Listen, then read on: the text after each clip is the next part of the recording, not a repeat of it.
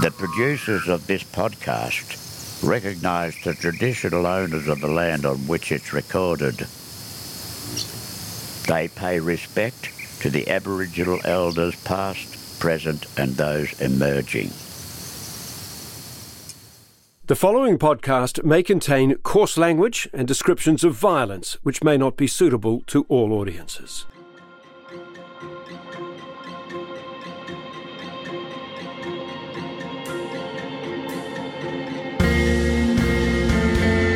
Welcome to the Soldier On podcast. I'm Hugh Riminton. In this series, we'll be exploring the stories that highlight, celebrate, and connect our veteran community.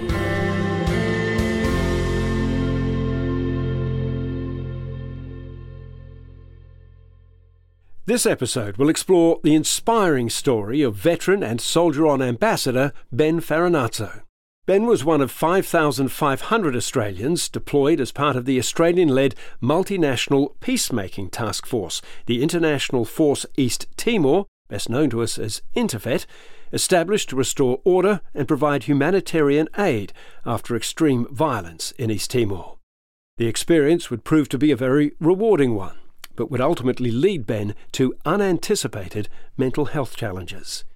Years after returning home, Ben suffered a mountain bike accident that nearly left him a quadriplegic or dead. It forced him to face his own mortality and his own mental health issues. This episode is an important human story that offers a perspective of resilience and self reflection.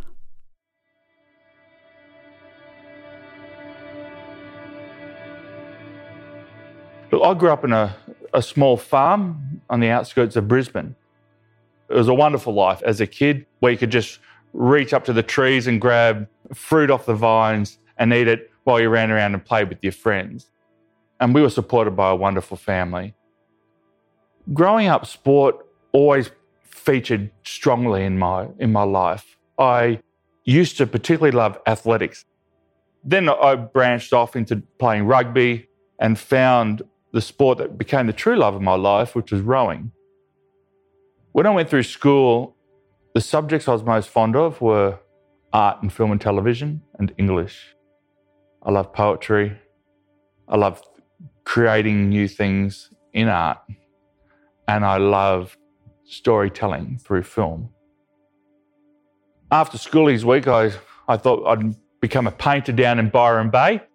And I reported back to my dad that that's what I had decided to do. And uh, he suggested perhaps that wasn't the only idea. And I found myself talking to a friend of ours who had served uh, for a couple of decades in the military. And that was the inception point. It wasn't long though, after I'd put my application in, that I'd found myself standing there in, in Canberra, at the steps of the uh, Australian Defence Force Academy, ready to undertake an army career. I guess it was something I naturally fell into. And I'm glad I fell into it. Perhaps the turning point was on our first ever field trip. And I remember walking through the bush with a number of mates, learning how to do an infantry patrol. And I absolutely fell in love with the idea of not only serving the country, but of being connected with the earth and surrounded by good mates. It felt right at that point. Going through officer training was one of the highlights in my life. I made friends, connections, and, and gained experiences there that last with me till today and beyond. In fact, if I hadn't joined the Australian Defence Force Academy, I wouldn't have met my wife, Jodie. In saying that, it was tough. There were times in my training where I wasn't sure if I'd get through. In my first year at the Defence Force Academy, I had a serious hang gliding accident and almost ripped my right arm off. At the same time, I lost my grandfather, who I loved, my nonno, so much. And that really affected me deeply. And I also experienced for the first time what it was like to fail academically. I think I got a 30% average my first semester, which was a hard lol, it just suck. But in those moments, it teaches you something about yourself, about reaching out for help, not taking yourself too seriously, and just getting through another day. The highlight, though, was graduating and receiving the Chief of Defence Force Award for Leadership, Military and Academic Studies. And I was extremely grateful. Then you graduate and the real work begins. so, yeah, I went on to become a infantry platoon commander, a lieutenant in the Australian Army, and went off to the 3rd Battalion Royal Australian Regiment, which at the time was in Sydney, and it was the parachute regiment at the time. That was, again, a wonderful experience. I went on to serve for a little over a decade. The highlight of my military career was my deployment as part of the International Force in East Timor in 1999.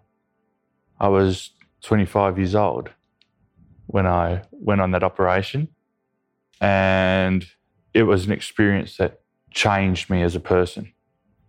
It changed a lot of us. Back in 99, East Timor was a much different place to what it is today. I was only a small piece of a big, big machine going in there to save people's lives and to create a new country. Personally, it was one of those unique experiences in life when you feel like you're in the right place at the right time. You'd had all the right training, everything you had done in your life had prepared you for that moment. And just to see your mates, the other soldiers, in full combat gear, doing what they do. Oh, you know, it was the stuff dreams are made of. They were fantastic. It was a great moment to be standing there knowing that you're Australian. I was fortunate to be given the role as the interpreter for the Australian commander, uh, Brigadier Mark Evans, to assist with the negotiation of the handover of East Timor from the Indonesian through to the United Nations. It was a great role. I was able to travel around the country and see so much of East Timor, and as someone who could speak the language, be able to communicate one on one with people on the ground, which was a gift.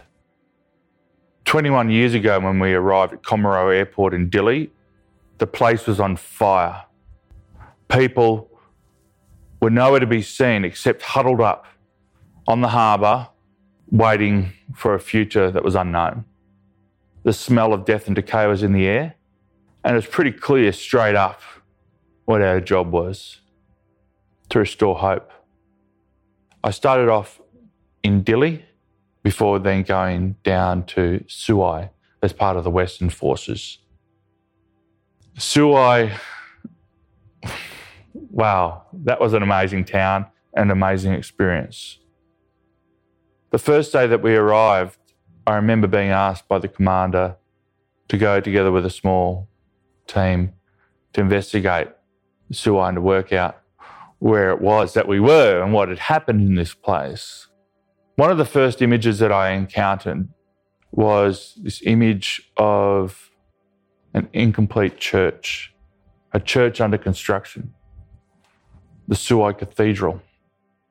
As I approached the church, the crunching of the stones turned to the crunching of shells as I looked down and realised that the landscape was filled with expelled cartridges from rifle rounds. I looked up and saw this kid with a little bandana on, sifting through the piles of burnt down corrugated iron that had fallen down from the roof of the church. As we approached him in uniform, this kid was obviously quite scared and I had to say a few words to him to calm him down. Then this little kid, he just ran over and gave me this massive hug. okay, what, what's happened here? And he was the first one to explain to me what had gone on at that place. You see, the Indonesian military and the militia had systematically rounded up people like cattle in their villages and moved them into central areas for processing. From there, they were then picked up and taken away by vehicle or by boat to West Timor, or relocated. In the background, their homes and belongings, everything was destroyed. The priest at the local church had convinced some of the militia to allow this large group of children, women, families to take shelter in the open ground between the two churches, where he had provided some sort of comfort and refuge for them. You could imagine his surprise when they were all released, hundreds of them down to the grounds of the Suai church.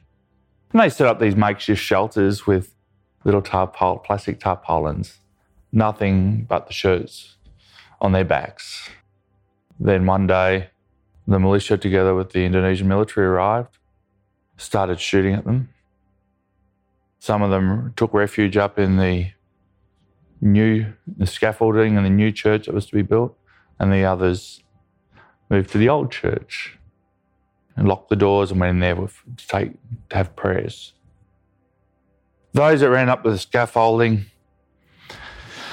didn't get very far. They were shot down, and their bodies were piled up outside the premises. Those inside the church huddled and waited in prayer as the church was lit alight while they're inside. And as they tried to run out, they were shot, or cut down with machetes, and then loaded on, and those that survived were loaded on trucks. That kid that I met ran through the fire, through a glass window, covered in burns and cuts as a result of the glass, and hid in the hills for a month, eating nothing but tree roots and then he came back to see if his mum and his sister were alive. And so he helped the guy. And he spent a little bit of time lifting up the corrugated sheets of iron to uncover the jewellery of his mum and his sister, and we found them. The fire was so intense, there was nothing left but the jewellery. That was a bit of a turning point for me to realise the horrors that humanity could inflict on itself. We rallied the local community together and held the first church service in Suai following the massacre.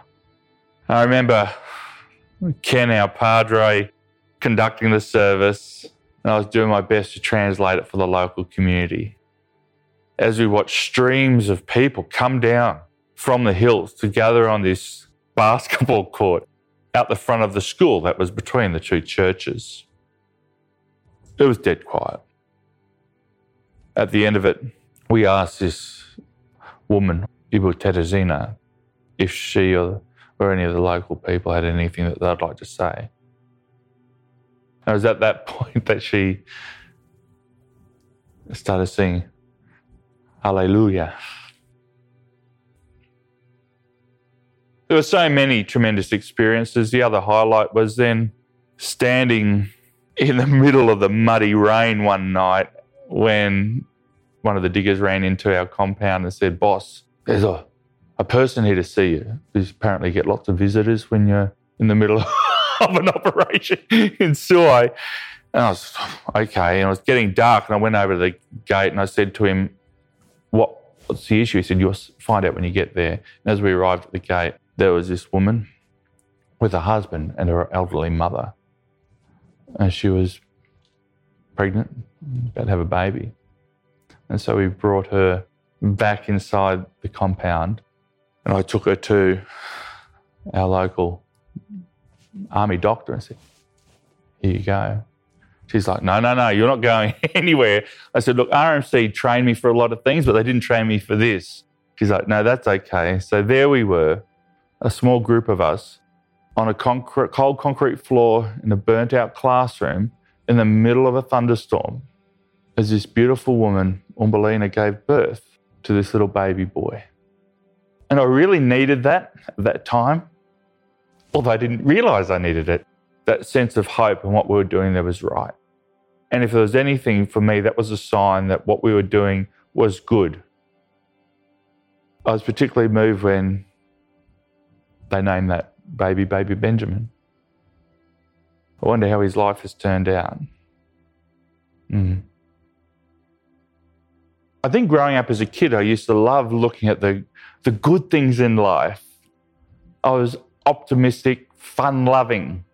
What happened and what I saw in East Timor made me realize that there's another side of life. I think the hardest day in my time in East Timor was the day that I left. There was a sense that there was still so much more to do. And it was my time to leave the country and return home, which I couldn't wait to do. I really wanted to come home and see my wife and my family and my friends. But on the flip side, I could also see that there was so much left to be done. And the connection that I'd formed with the other Defence Force personnel and the locals in the community was really deep.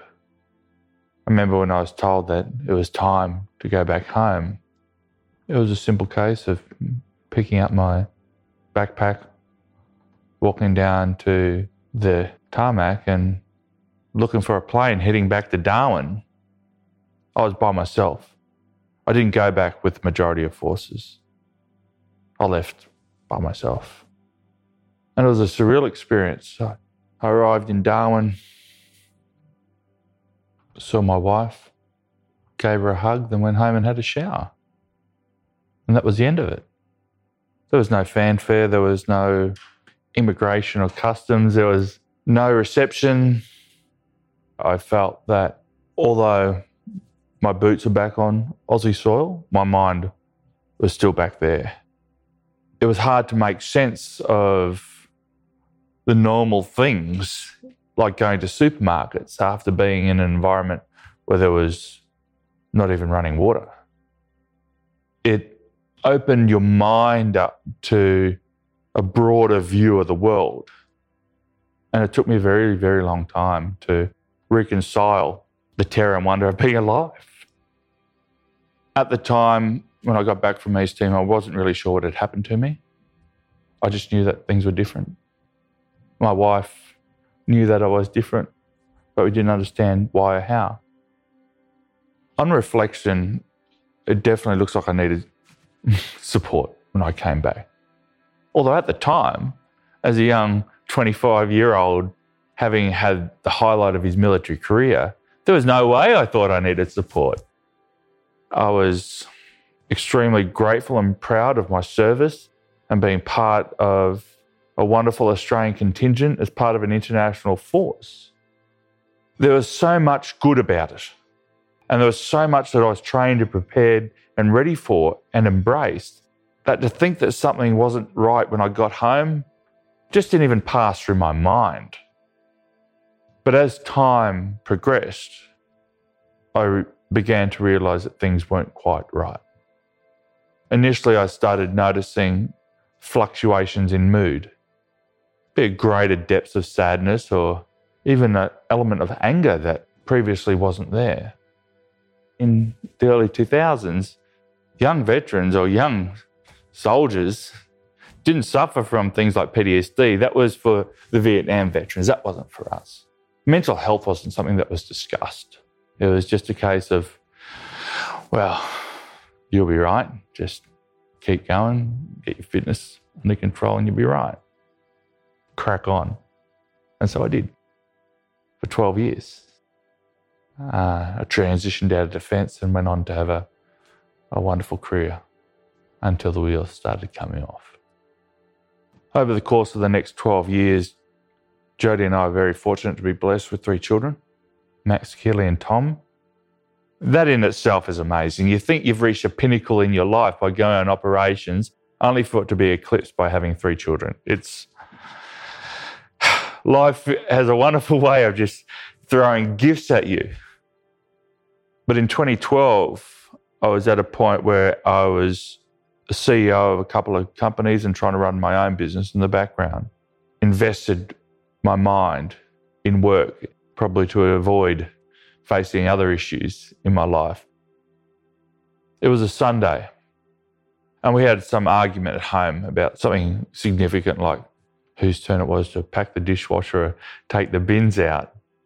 Threw my hands up and stormed out of the house and found myself with nowhere to go.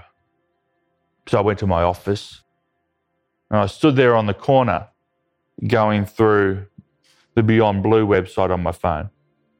I did the uh, depression and the anxiety questionnaire from Beyond Blue, and I was right off the, off the charts. So I figured, well, that must be wrong. Uh, didn't, didn't know what to do with that. So I followed the bouncing ball down and saw that you had to contact your doctor, your GP, or Lifeline. And being a Sunday, GP wasn't there. So I called 13, 11, 14 lady picked up the phone. I said, Hi, I'm Ben. Don't know really why I'm calling. And uh, she said, Ben, that's okay. That's normally how the conversation begins. oh, I just lost it. I don't know what happened. Um, a massive outpouring of emotion. I don't know who that lady was, but whoever she was, she set in place a course of events which ended up saving my life. The first of which was actually going and organising an appointment to see my, my doctor. A few days had passed and I went and saw my doctor. By that stage, I'd kind of forgotten really why I was there and had to come up with some story as to why I was sitting in the, in the uh, doctor's clinic waiting for an appointment. I walked into my doctor's office. I said, all dressed in my suit and the like. You know, uh, don't want to take up much of your time. I'm, I just need to pick up some sleeping tablets. She's like, well, just hang on a sec. Ben, like, what's going on? I said, oh, look, just not sleeping that well these days. Just need some sleeping tablets to get on top of it, and all be good. She, uh, she said, Ben, take a seat. Maybe we should have a chat about it. I was very lucky, so lucky, that doctor had experience in the military and with PTSD and mental health issues. And after a conversation, she said to me, Ben, I, I think you might have PTSD. For the second time in a week, boom, I, I was overtaken by a tsunami of emotion and didn't really know where I was at. Managed to straighten myself back up though and sit in the chair. I said, rightio, um, got that. So, uh, what's the three point plan we've got to address this particular issue? It's okay. I hear what you say. Um, look, I, I broke my arm years ago. I'll just treat it like a broken arm. She said, No, Ben, it's not like a broken arm. It's more like cancer. If you don't give this thing the attention that it deserves, it could kill you. She was right. That set into place a range of support services from counselling to seeing a psychiatrist to go into medication. But I was still of the opinion that I could conquer this thing. She asked me if I wanted to talk to any of my mates or share it with anyone. I said, There's no point. By the time I do that, I'll be well and truly beyond it, having resolved it, having conquered it, and it'll just be a waste of a conversation. So we kept it fairly private between myself and my wife, mum and dad, close family, and that was it. And after a while, I thought I had conquered it and came off my medication, stopped my counselling. I was back on track. Took on a new job as CEO of Outward Bound Australia. Fantastic and again felt like I had that experience of being in the right place at the right time where everything in my life had brought me to that particular moment. One of the fortunate experiences I had whilst working at Outward Bound Australia was to meet with a young John Bale who was talking about establishing an organisation to support veterans and their families. An organisation that he'd hoped to call Soldier On. I was running some programs for veterans. We thought we'd team up. One thing led to another, and I found myself with Peter Leahy, Hugh Riminton, Mark Donaldson, and a wonderful group of individuals who could see a need in our society to support contemporary veterans and their families. And Soldier On was born. Little did we realise the chord that would strike in the hearts of so many Australians. I don't know why that makes me emotional.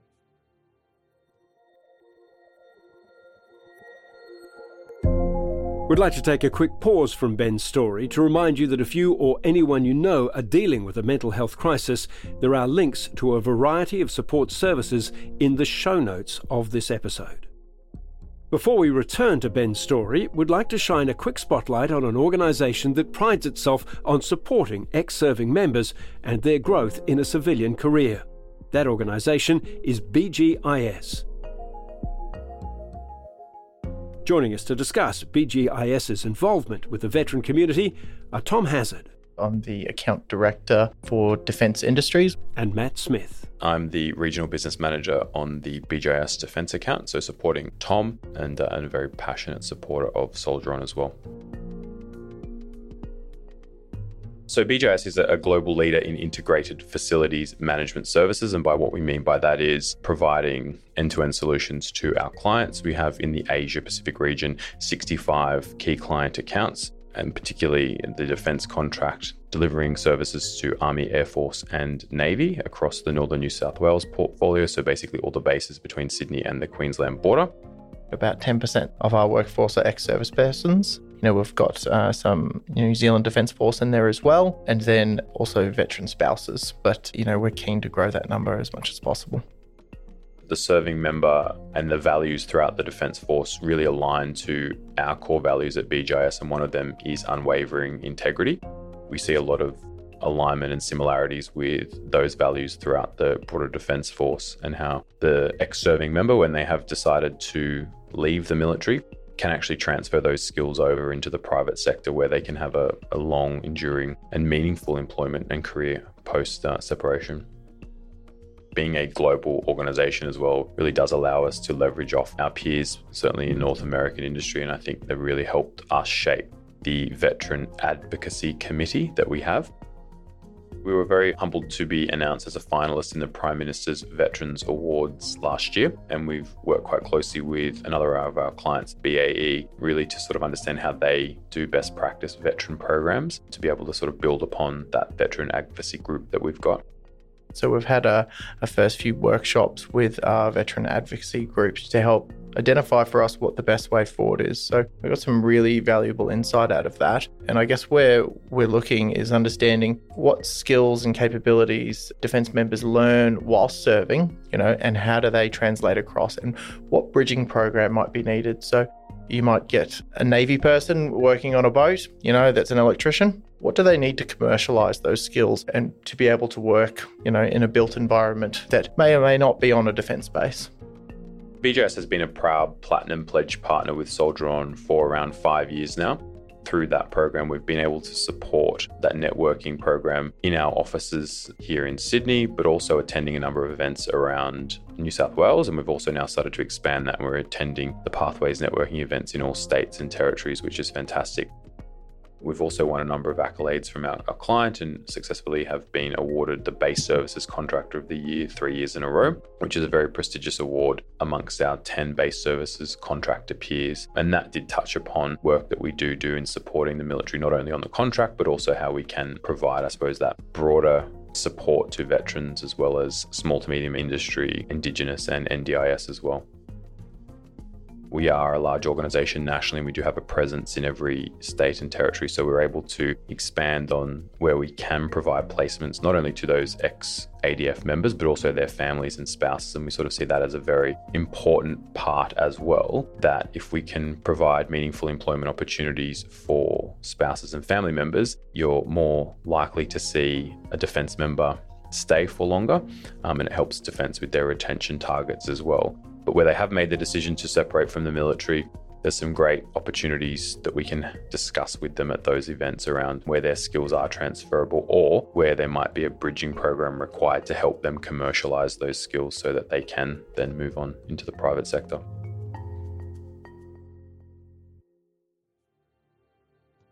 It was a tough role. at Outward Bound. One of the key areas that we had to address was the refurbishment or rebuild of our national base out at Tharwa. Just as we were nearing the completion, my mental health took a sudden decline. I was on my way to work. My wife called me in the car. She said, Ben, you checked your email this morning? I said, No, no, not yet, boss. She said, Well, when you get to the office and you check your email, give me a call straight back. I said, Geez. I opened up my emails and there was an email from a very good mate who I'd served with in East Timor. It was a suicide note. I rang Jody straight back and I said, Jody, I need to go to be with him. She said, I thought you'd say that. Your flight leaves in an hour. I managed to arrive after the police had found him. And it was fortunate that he was still alive. And as we waited for him to come to, I remember saying to him, You can't do this. How could that happen to a man as wonderful as he was and is? And as he started coming to and sharing to me his story, and in that moment, I realized how close I was to being where he was. I boarded a plane and came back to Canberra and I don't know what was going on with me. My body just started shaking uncontrollably, as if my mind was shaking uncontrollably. And I figured if I just got enough sleep for the weekend, then I could get back to work on Monday. But despite my best effort, I just could not close my eyes. Every time I did, I would jump awake and my body was just in some form of shock. My wife found me in the fetal position on the floor in the shower. I couldn't talk, but I did manage to ask her to do one thing. I asked her to call John Bale. And John, together with the team at Soldier got me into the hospital that I needed to go to to get the help that I needed to get in order to stay alive. I thought I'd just go to hospital for a little time just to get on top of it so I'd get back to work maybe in a few days all in all, I ended up spending about a year in a mental health hospital. Every time I tried to come home, the wheels would fall off again, and my beautiful wife would take me back to get the support that I needed. That was that was tough.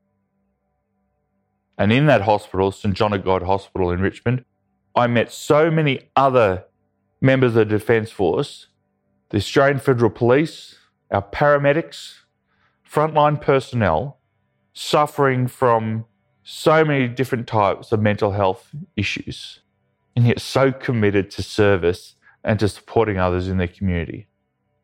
It revealed to me the challenges that we face in our humanity, and not on a foreign shore, but in our own country, and how this can go on and no one talk about it.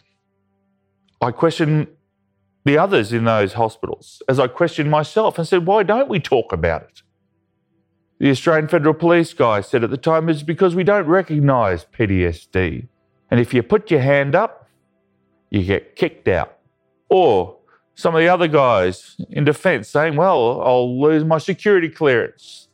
I'll get discharged. And then what chances have I got to get a job after that? I'll lose my house. I'll lose my life. I've got no other choice except to tough it out.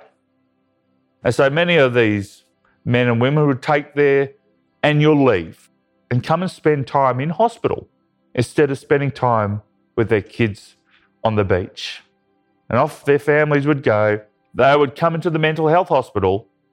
And then when the year came by, they would reunite with their families just in time to go back to work thought our country can do better than that. But I was in a position where I still needed to work it out for myself. Because uh, I was still keen on conquering this thing called PTSD. And there was this padre at St John of God Hospital in Richmond.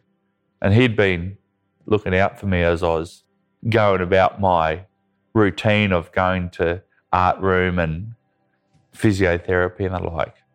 I knew he wanted to have a chat with me, but kind of wasn't ready for the whole religion down your throat thing. So I was employing my best uh, escape and evasion techniques to avoid him. And I was headed up to the art room one day when he kind of jumped out from behind a tree. And I was like, and he's like, hey, Ben. I was like, oh, g'day, uh, Padre, good to see you. Um, look, everything's good, we're fine. He's like, no, no, no, can I just chat to you for a sec? I said, sure. And he said, Ben, I've been watching you over the last few weeks and I've been noticing you're doing everything right. Getting up in the morning, going for a walk, going doing some therapy, going to the art classes, doing your physiotherapy.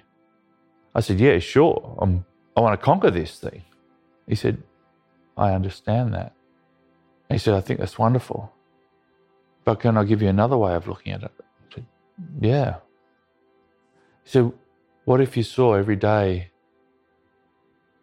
more as a learning opportunity? So, what do you mean? He said, An opportunity for you to simply learn more about yourself and the world that you live in. So rather than getting up every morning having to conquer it, conquer yourself, you could explore the world and see every day as a new day that you'll be grateful for. And instead of having to conquer it, you remain unconquered.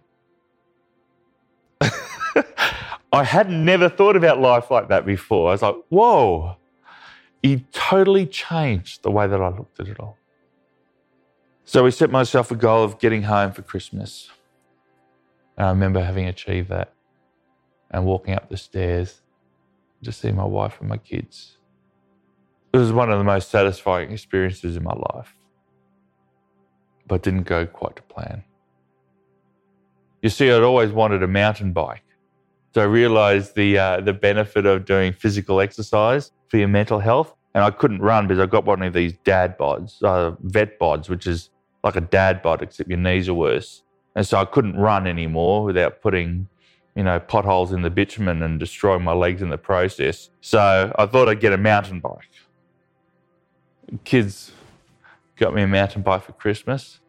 And a couple of weeks later, I decided to go for a ride up in the hills behind our house in Queanbeyan. It was a beautiful day. I remember seeing the light shining through the gum trees onto the track, raced along the top of the hills. I went up there with my brother in law and we were going through the tracks. And then I came down this one hill to cross over a creek line. And I could feel myself getting a little bit dizzy. I thought I just need to get home and I'll just finish this last bit off and go home. But as I came down this hill over this small footbridge, I went over the edge, I went over the top of my handlebars and went face first into a rock smashed my teeth, my ribs, broke my neck in two places and my back in four places. Shit, I could feel myself dying right there. And I was pissed off. So I thought, here I'd just gone through so long thinking about how not to kill myself when all of a sudden my life was all of a sudden taken away in an instant. And I was I was pissed off. I was like, that can't happen now. It can't happen now. I didn't know what was wrong at the time. I just knew that I was in a bloody hurt locker. And somehow, thanks to adrenaline, managed to grab my neck and walk a kilometre out of there to again find my wife waiting for me in a car to take me to hospital. By the time I got to hospital, I couldn't move. The next thing I remember was being hunted or chased. And I was running through this burnt out village, town, and I just had enough of it. So I just turned to face whatever this thing was that was chasing me. And I just remember, you know, firing like a belt fed mortar into this thing, swinging away when the voice of my doctor crept through my consciousness and said, Ben, do not move. You've broken your neck and your back if you move. You could be a quadriplegic or die. It was at that point I realized I'd hit rock bottom.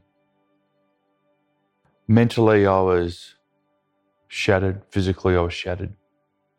I totally lost the ability to look after myself. And every time you try to breathe, all you can feel is agony. Only thing I did at the time, this is a word of advice from my mum, was to pray to the gods who be to be granted grace. And I just would lay there and say, Grant me grace. Grant me grace. And picture a healing light coming over me and protecting me and just giving me one more breath. Not only could I not feed myself or wipe my own backside, I just couldn't even think. And you ask yourself some pretty straight down the line questions as to what you're doing this for. I remember saying to myself, well, what would happen if I lost my job, if I lost all my connections? I thought, well, what would happen if I lost all my friends? Would I still want to live? What would happen if I lost my family, my kids, my wife? Would I still want to live? What would happen if I could no longer move again? And I lost the ability to step out into the world? Would I still want to live? So you start peeling back the layers of the onion.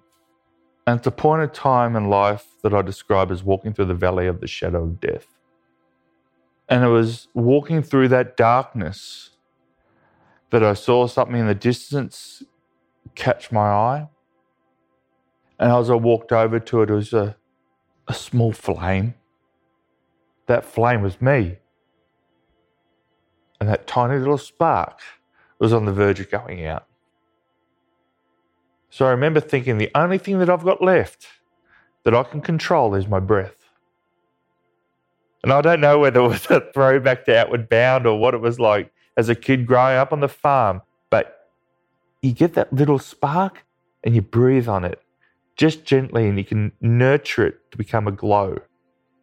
I remember just thinking about breathing on this tiny little spark and watch it glow and nurturing it into a flame. And as I did that, I thought, what would happen if I managed to live for one more day? What would that be like? Imagine what it would be like to kiss my wife again, to be able to hug my kids again. Even things like what it would be like to rub my fingers through the grass, to hear the birds in the morning to watch the sun come up. and I even thought a crazy thought of imagine what it'd be like to sit in my rowing boat back on the water again at the beginning of a brand new day. And it was in that moment I thought, I want to return to life. So, with the tremendous support of so many people across our country, all led by my wife, who did the majority of the heavy lifting, we started that process. I slowly learned how to walk again. At the same time, learning how to make sense out of the madness in my mind. I had the wonderful support of a physio, Matrix Physio. I remember them giving me a stick and trying to teach me how to lift my arms up holding a stick. We then progressed to doing a bit of bench press and then went to a bar and then we started adding a bit of weight to that bar. Then went to counseling sessions, learning how to do something as simple as to breathe again. And breath by breath, step by step, kilo by kilo, I found myself back at home with my family, and then eventually back on the water in my rowing boat, watching the sunrise and it was then when I realized, I said to myself, I've done it. I'm back. It was in the process of getting back into rowing and sport done through Soldier On, I found myself gaining more and more confidence. I reconnected with the veteran community. In particular, I learnt from a guy, Gary Wilson, about a thing called Invictus Games And they said, Well, why don't you train with these veterans? It'll be great for you.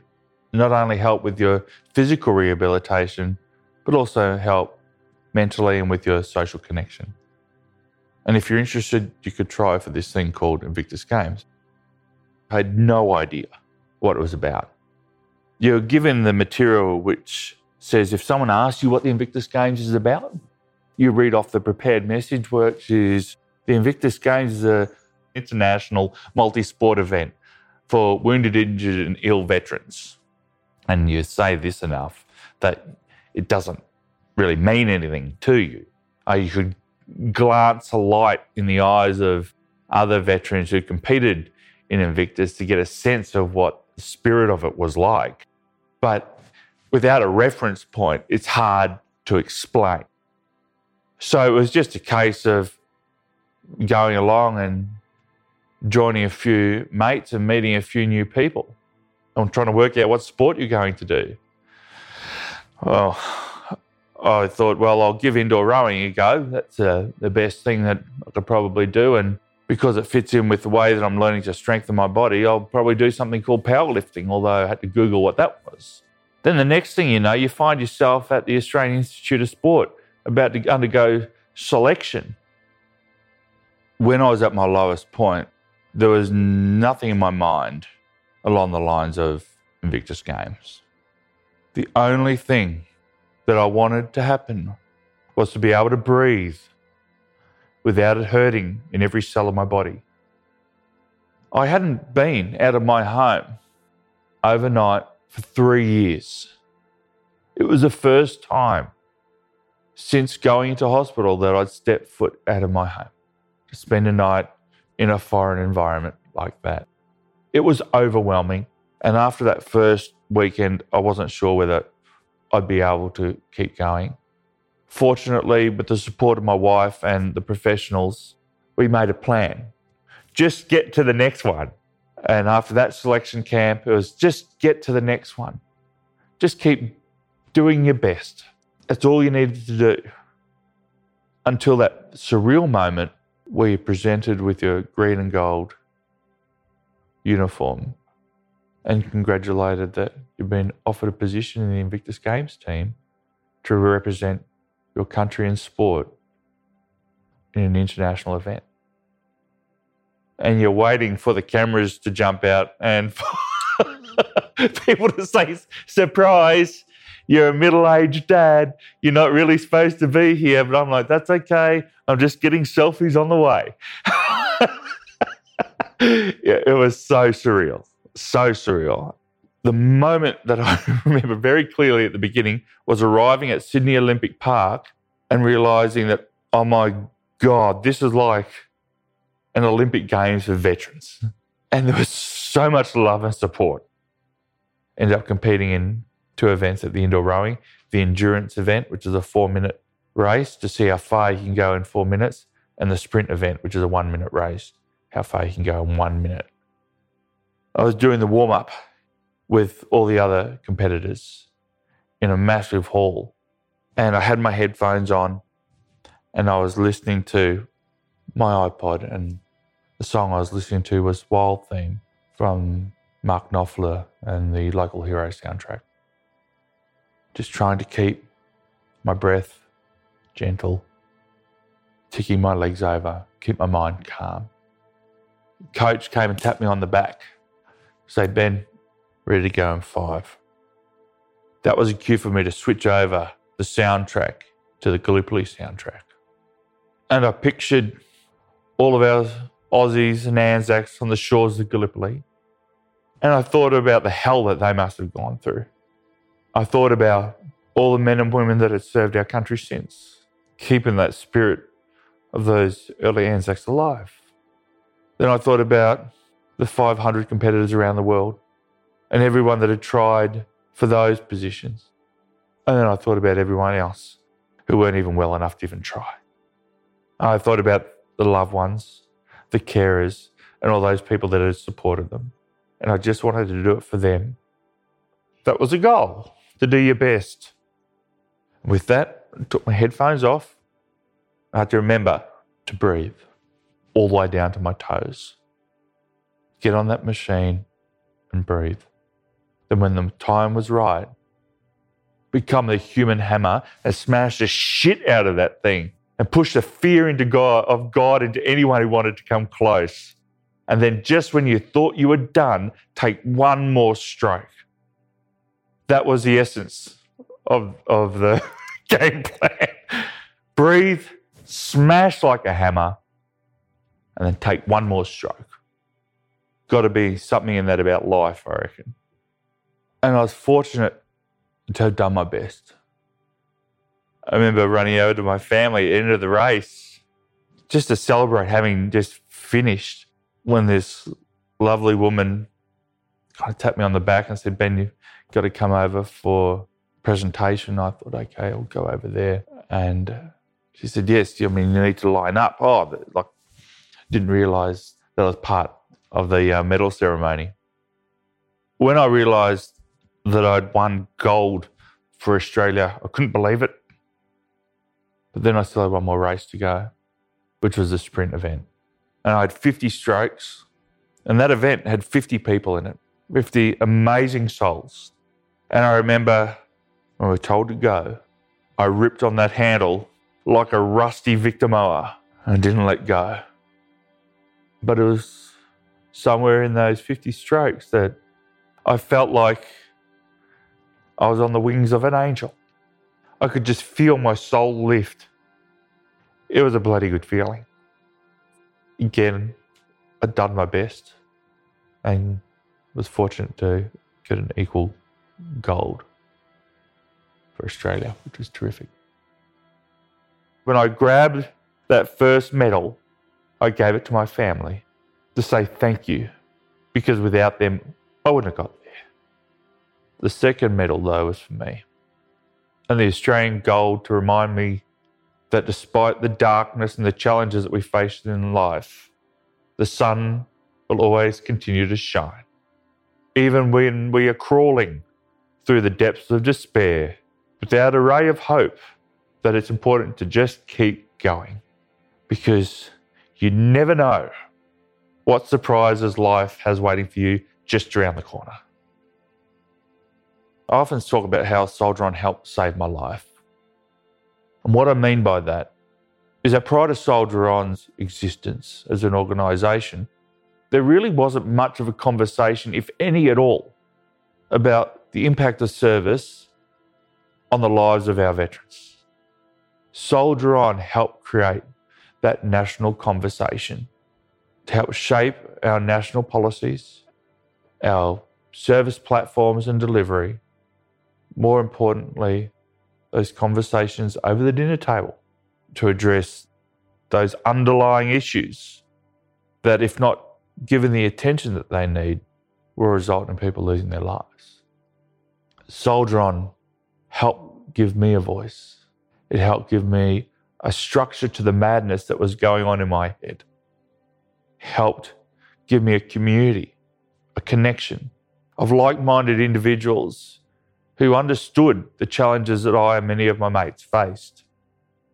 We've come a long way in terms of opening up the conversation about mental health. That conversation needs to continue, but it needs to be more than talk. We're starting to see some action get traction in the community as a result of governments and community organisations and businesses coming together to make sure that people get the actual support that they need, more than talk. Everyone deserves a chance and a shot. When I reflect on Ben, I understand he's a fragile human being living inside a body of flesh and blood and bone that can be broken and a mind that can be busted if you push it too hard. I'm just a human. Every day that Ben lives is a bonus.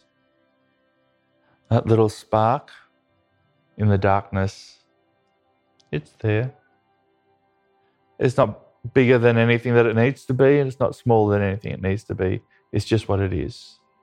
And it'll continue to carry me through whatever storms in life there might be.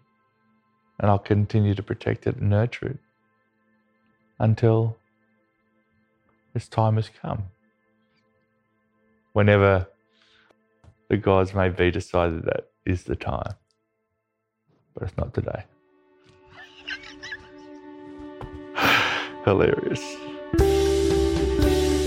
Thank you for listening to this episode of the Soldier On podcast. Soldier On is a not for profit veteran support organisation delivering a range of services to enable serving and ex serving veterans and their families to thrive. If listening to today's podcast has brought up any personal concerns for yourself, a list of support services can be found in our show notes. The Soldier On podcast is produced by Smart Fella Media, with special thanks to the team at ArtSound FM in Canberra. I'm Hugh Riminton. Thanks for listening. This has been another Smart Fella production in conjunction with the Acast Creator Network.